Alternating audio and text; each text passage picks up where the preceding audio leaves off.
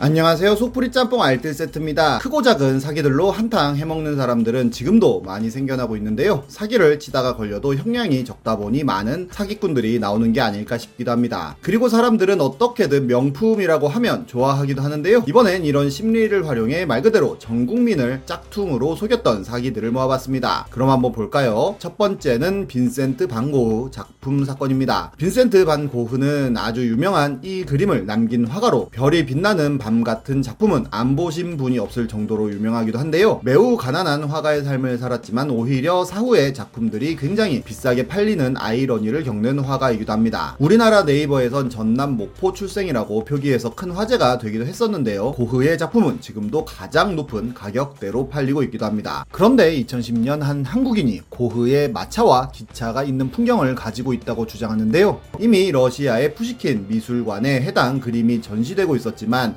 오히려 그것은 가짜이고 본인의 할아버지가 6.25 때 한 외국인 여성에게 받은 이 작품이 진짜라고 했습니다. 심지어 해당 여성이 마릴린 멀로라는 주장까지 있었는데요. 그는 방사성 탄소 연대 측정법까지 동원한 러시아 국가 내각 위원회에서 진품이라는 결론을 받았고 전 세계에서 이 그림을 구매하겠다고 나섰지만 한국에서 판매하고 싶어 한다며 작품을 공개한 것입니다. 고흐가 자신의 죽음을 담은 유작이라며 이 그림의 추정가만 약 3억 달러 라고까지 하였고 결국 이 그림은 코엑스에서 특별 전시를 하게 되는데요. 약 3개월간 특별 전시관에서 이 그림 한 장만 전시를 하며 만 원의 입장료를 받았음에도 이미 여러 부자들이 백지 수표를 냈다는 제안을 했다는 소문이 있어 지금 아니면 절대로 이 작품을 볼 수 없을 것이라는 생각에 엄청나게 많은 관람객이 가게 됩니다. 그렇게 전시회는 끝이 났는데 이후로 이 작품이 어떻게 되었는지에 대한 소식은 들리지 않았는데요. 잠깐 뉴스데스크를 통해 위작 의심에 대한 보도가 나오긴 했지만 큰 관심을 가지진 않았었습니다. 그런데 5년이 지나서 갑자기 작품의 소유 주와 변호사가 220억대의 사기죄로 구속을 당하는 일이 벌어지는데요. 해당 내용을 2580에서 다루게 되었는데 소유주는 2005년 문화재 보호법 위반 사건으로 기소되었지만 해당 변호사를 만나 무죄를 받았고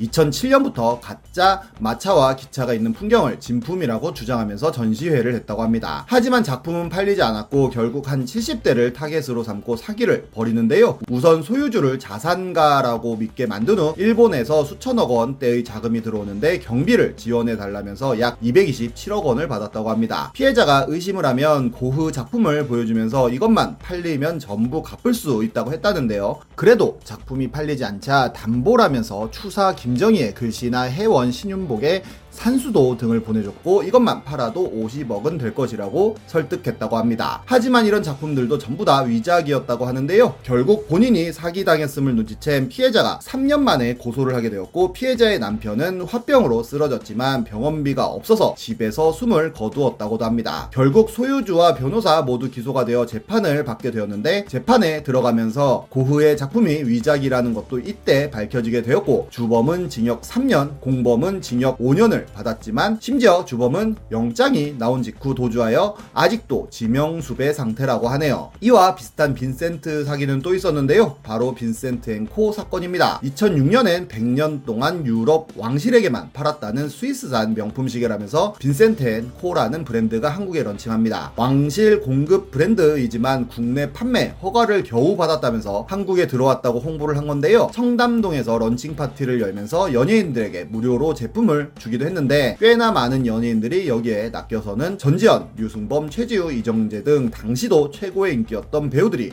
이 시계를 차고 여러 사진을 찍히기도 했었습니다. 심지어 블로그를 운영하며 2006년 신상이 들어올 예정이라는 글과 함께 한국에는 한 개씩만 들어온다는 식으로 홍보를 하기도 했었는데요. 가장 비싼 시계의 가격은 억대를 자랑하기도 하고 유일한 오프라인 매장도 압구정 갤러리아 백화점 건너편에 있어서 사람들은 진짜 명품이라고 생각했고 판매가 이루어지기도 했습니다. 심지어 현대백화점은 아예 빈센트 앤 코 특별전을 하기도 했었는데요. 이렇게 PPL을 하면서 더욱더 가열차게 홍보를 하기도 했습니다. 하지만 런칭 행사에 스위스 사람이 하나도 없다는 걸 이상하게 여긴 누군가가 스위스에 있는 지인에게 물어보면서 조사해본 결과 스위스에서 듣보잡도 아니라 아예 없는 브랜드였다는 것을 알아내고 경찰에 신고를 하면서 덜미가 잡히는데요. 사기꾼은 정말 치밀했었는데 한국과 스위스 양국의 같은 브랜드로 법인 및 상표를 등록하 고 감독하고는 2004년부터 고급 미용실과 홍보대 행사에 긴밀하게 접촉하여 신분을 토대로 패션 잡지 등의 광고를 내고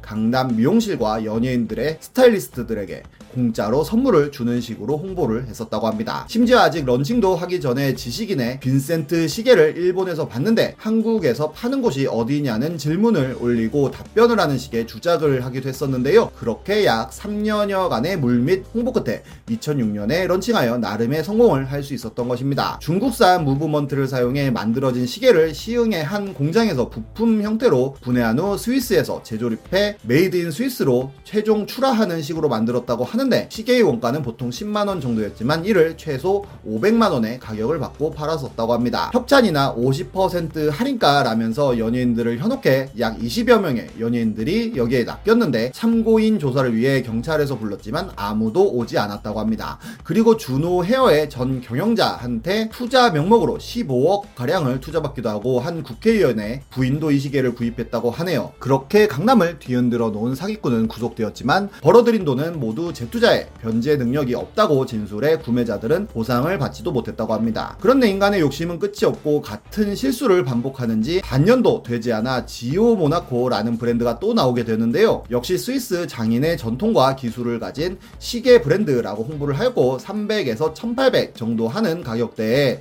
역시 연예인들에게 협찬을 하면서 단번에 명품 시계로 인식이 되어버린 스위스 시계 브랜드였습니다. 홈쇼핑으로도 300만원에 팔았지만 굉장히 많이 팔리기도 합니다. DC의 시계 갤러리 사람들이 그 흔한 금장시계 하나도 없다며 지오 모나코를 의심했지만 지오 모나코 측에서 명예훼손 고소를 한다며 대응하자 그런 의혹들은 싸그리 사라지기도 했는데요. 조선일보와 MBC 기자가 이 떡밥을 물어 시계 갤러리 사람들에게 제보를 받았고 바로 다음날 조선일보와 뉴스 데스크에서 지오 모나코 기사가 나오면서 의혹이 터졌으며 스위스 시계 산업 연합회에서 지오 모나코를 조사하기 시작했고 허위 홍보를 한 것으로 드러나 판매업자를 검거하게 됩니다. 지오 모나코는 빈센텐 코처럼 아예 없는 브랜드는 아니었는데요. 당시 생긴 지 5년 정도 된 신생 브랜드였고 해외에서도 명품이라고 홍보를 하지만 듣보잡으로 인식되는 브랜드를 국내에서는 180년 전통의 명품 시계 브랜드로 홍보하여 약 4배를 뻥튀기해서 팔아먹었던 것입니다. 결국 수입업자는 사기죄로 재판에 들어가게 되었는데 180년 전통의 명품 브랜드라고 광고한 것은 과장이라고 인정을 했지만 3대에 걸쳐서 귀금속 세공업에 종사하는 가문에서 런칭한 브랜드라며 완전한 거짓말은 아니라는 주장을 하게 됐습니다. 결국 유죄가 확정되어 집행유예를 선고받았다고 하네요. 사실 이런 식으로 유럽이나 미국 갖다 붙이고 명품인 척하는 브랜드는 굉장히 많은데요. 가이타이너라는 브랜드는 그저 동독에서 법랑 냄비를 팔다가 망한 브랜드이지만 우리나라 의 한 회사에서 상표권을 사와 별의별 중국산 전자 제품에다가 가이타이너 상표를 붙이고 독일 제품인 것처럼 팔고 있기도 하고 디스커버리나 내셔널 지오그래픽, MLB 같은 브랜드도 그저 우리나라 기업이 외국 라이센스만 따왔을 뿐인 브랜드이지만 뭔가 엄청 오래된 브랜드인 것처럼 인식이 되어 잘 팔리고 있기도 하고 이게 통하니 이제는 코닥 같은 브랜드로도 옷이 나온다고 합니다. 작업의 정석이라는 영화에도 지오 모나코가 잠깐 나오는데요. 송일국이 전당포에 찾아가서 한국에 딱 3개만 수입 되는 시계라며 지오 모나코 시계를 보여주자 전당포 주인도 같은 시계를 보여주면서 나머지 한 개는 어디 있을까 하는 장면이 있는데 아직 기사가 나오기도 전에 이렇게 영화로 만든 걸 보면 작가나 감독은 어느 정도 지오 모나코의 허위 홍보를 알고 있었던 것 같기도 합니다. 어떻게 보면 참 돈 벌기 쉬운 것도 같네요. 지금까지 속풀이 짬뽕 알뜰 세트였습니다.